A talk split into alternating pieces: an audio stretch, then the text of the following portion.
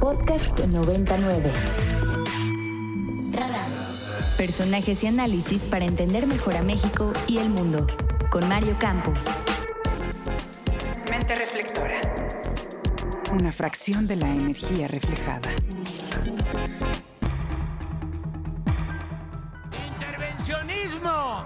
¡No! ¡Oligarquía! ¡Corrupción! ¡Clasismo! ¡Racismo! Oye, el presidente haciendo lo que sabe hacer, ¿no? El manejo de, la, de las multitudes. Esto fue el cierre del evento de el 18 de marzo. Y eh, bueno, pues varios mensajes que destacar. Yo diría que de manera interesante me parece que lo, lo energético fue lo menos consignado por la prensa y que se fue eh, más bien hablando del el, el, el asunto de que no va a regresar la oposición, háganle como quieran y la idea de que la continuidad está garantizada. Vamos a platicar estos temas con Ernesto Núñez, como todos los martes. Querido Ernesto, ¿cómo estás? ¿Qué tal? Buen día, Mario. Buen día al auditorio. Muy buen día. Bueno, a ver, primero, ¿cómo viste este tema? El, el, no sorprende, digamos, la convocatoria. Eh, ya sabemos que el presidente cuando quiere que le organicen un evento, pues tiene músculo y llena la plancha del Zócalo sin mucha dificultad, con mucho eh, mucho acarreo, pues eh, muchos entusiastas espontáneos, pero también mucho transporte organizado y movilizado para llevarlos ahí. ¿Qué destacas de una primera impresión del evento? Pues mira que, que hoy hay un músculo que se aceita con pues con dinero público, ¿no? Eso hay que decirlo, la verdad es que mucho ese transporte eh, pues fue financiado por legisladores eh, que reciben al final un sueldo de dinero público eh, por gobernadores eh, eran filas y filas de autobuses y camiones en las calles aledañas. Y sí el, pre el presidente digamos mantiene intacta su popularidad yo creo en, por lo menos en esa base que es muy muy la suya no pero bueno hoy eh, se facilita ese transporte yo lo que veo en la diferencia, digamos, entre estos eventos que hacía el PRI, por ejemplo, es que tú hablabas con la gente y no tenían ni idea de qué, de uh -huh. qué hacían ahí, ¿no? Eran como acarreados, este, vamos a decirlo así, casi calidad de zombie, ni siquiera sabían qué hacían ahí. Y acá la gente pues, se transporta, se acarrea, a mí no me gusta mucho la palabra, pero bueno, eh, pero finalmente pues la gente ahí está uh -huh. y se entusiasma y sí le responde cuando mira hay una parte bien importante que estás poniendo en ese audio cuando él va diciendo racismo no clasismo uh -huh. no de pronto él dice libertad y varios nos, varios de los reporteros que estábamos ahí nos volteamos ahí como diciendo a ver cómo responde la plaza y sí respondieron sí okay. ¿no? es decir es una ya, ya estar encarra, ya estar encarrerados no se vayan ya a seguir, encarrerados claro. igual se, siguen con el no pero digamos como que hay cierta conciencia en esa gente que está ahí eh, a pesar de que se les transporte lo que tú quieras creo que esa parte pues sí es muy distinta a lo que se veía en los acarreos de estos eventos de Salinas o de eh, o de Cedillo uh -huh. de, los veías más bien una masa como muy inconsciente. Acá creo que esta parte que el observador ha hablado de la concientización del pueblo, que es una de las tareas que por cierto le dejó a sus sucesores,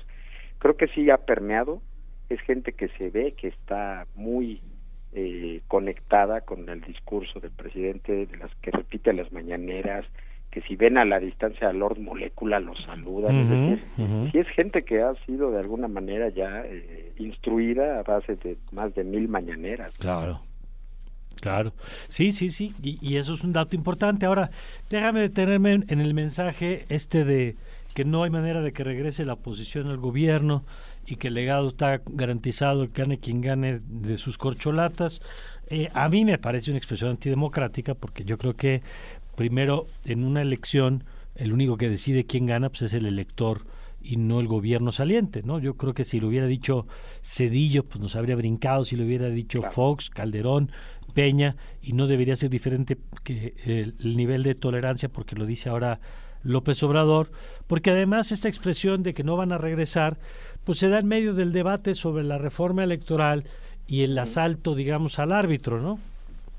Pues sí, porque uno se pregunta, Mario, y si resulta que sí ganan, quiere decir que el presidente no va a aceptar el resultado de las elecciones. -huh. Es un poco lo que la pregunta que habría que hacerse, ¿no? ¿Qué pasa si resulta que en una elección democrática, con un INE que ya no será el mismo INE que está ahorita, con un INE ya, digamos, tocado por la mayoría morenista, tanto por una reforma electoral como por un relevo de consejeros que está estamos a dos semanas de que se concrete.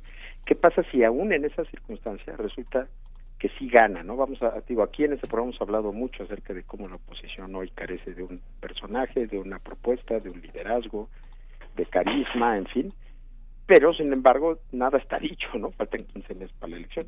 ¿Qué pasaría si sí ganaran? De alguna manera lo que está diciendo el presidente es que no va a aceptar ese resultado, no va a aceptar ningún resultado que sea que no gane su candidato o su movimiento y eso efectivamente es peligroso. A mí me hizo recordar en 2005, Mario, yo, yo estaba cubriendo una gira de Vicente Fox en Rusia. Vicente Fox dijo en Moscú, en un evento, ni siquiera era una más, era una plaza pública, era un evento académico en una universidad de Moscú, y dijo, yo el próximo año, estábamos exactamente a un año de la elección, en julio de 2005, y dijo, yo el próximo año voy a hacer lo que sea para que el PAN se mantenga en el poder. Esa nota fue a dar a las primeras planas de los periódicos porque nos pareció a los periodistas escandaloso que el presidente dijera yo haré todo lo que sea necesario para que mi partido siga en el poder. Claro. Lo cual en otros países sería absolutamente normal, ¿no? Pero aquí no. Entonces, y en ese momento uno de los que principalmente criticó la interferencia del presidente en las elecciones, pues fue López Obrador, y eso nos llevó, de hecho, al conflicto del 2006. Entonces, me parece que el presidente, el, en su mitin del sábado, ya lo ha hecho en otras ocasiones, pero me parece que este mitin, dada la cercanía de las elecciones, como tú bien apuntas, dado la discusión pública que se está dando en torno al plan B, en torno a la, a la reconfiguración del INE, es muy significativo que el presidente diga hagan lo que hagan, no van a regresar. De alguna manera les deja un testamento político a sus posibles sucesores, les dictó línea de lo que hay que hacer, eh, de que hay que darle continuidad a tales cosas. Estas referencias históricas a la sucesión de 1940 con Lázaro Cárdenas, optando por Manuel Ávila Camacho y no por Mujica. Eh, el presidente dijo una cosa, Mario, que es, me parece, pues sí, muy, muy simbólica, que lo diga a 15 meses de las elecciones él recordó como en 1940, en esa campaña de Almazán contra Ávila Camacho, hubo una jornada electoral violenta en donde hubo 30 muertos, 127 heridos. O sea que el presidente está hablando de esos escenarios a 15 meses de las elecciones. Mm. Me parece que tiene su relevancia. De acuerdo. Oye, y por último, Ernesto, no quisiera eh, despedir tu colaboración sin eh, preguntarte pues por lo que pasó no en el atril, sino en la plancha, con esta quema y este golpe a la figura de la ministra Norma Piña, que generó primero una condena en redes muy amplia, que ha generado una reacción o contrarreacción en redes también muy dura. Eh, hace, hasta hace unos minutos el tema Cárdenas Palomino era tendencia en Twitter y eran puros tweets con información falsa, muchos de ellos diciendo que la ministra Norma Piña lo había liberado o el tema de las cuentas congeladas de la esposa de García Luna, una campaña pues en estas activadas en redes contra la ministra Norma Piña. ¿Cómo viste eso y qué importancia tendríamos que darle? Pues mira, yo creo que sí. A mí, yo vi otra cosa que me pareció preocupante cuando estaba la colega Dalila Escobar de proceso ahí en el templete de prensa. De pronto la gente empezó a gritar fuera proceso, fuera proceso. Empezaron de pronto a gritar con tal vehemencia, Mario, que varios colegas sí volteamos y yo pues, les dijimos a la gente, oigan, pues, tranquilos, ¿no? Eh, y, y, y, después otro grupo empezó a gritar fuera piña, fuera piña, y mientras López Obrador hablaba y cada que hablaba algo que medio tuviera que ver con los conservadores, no sé qué, salía el, el, grito de fuera piña. Y pronto al final, pues esto se convirtió en esa expresión lamentable de un grupo que decidió llevar una efigie de la ministra y quemarla ahí en la plaza pública, que sí, efectivamente es lamentable tan lamentable que incluso mujeres de la 4T tuvieron que salir a, deslindarse y a condenar el hecho. Me parece que el, la, condena más clara fue la de la senadora Olga Sánchez Cordero, ex de Gobernación, exministra, que me pareció muy elocuente. Me pareció que muy tibio, ¿no? Este mensaje de la primera dama, donde pues seguramente se refería al hecho, pero ni siquiera la mencionó, este, como que muy ambiguo.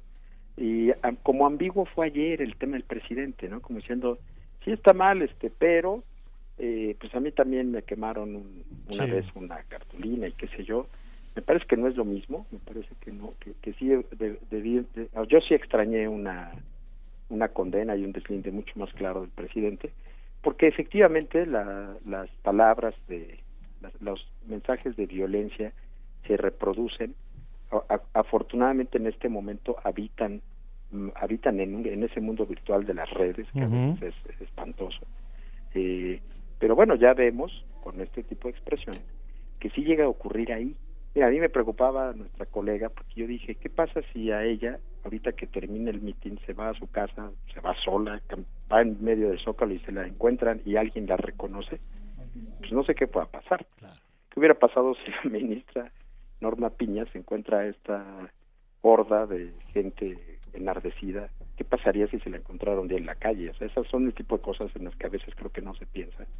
Y todos aquellos que difunden discursos de odio, de odio tanto en las redes pues, y peor aún en la, en la máxima tribuna del país, pues creo que están cometiendo un grave error Claro. que ojalá se ojalá se pueda corregir Mario porque creo que vamos a una elección muy intensa Eh, las elecciones son polarización eh, automáticamente no es la naturaleza de las elecciones.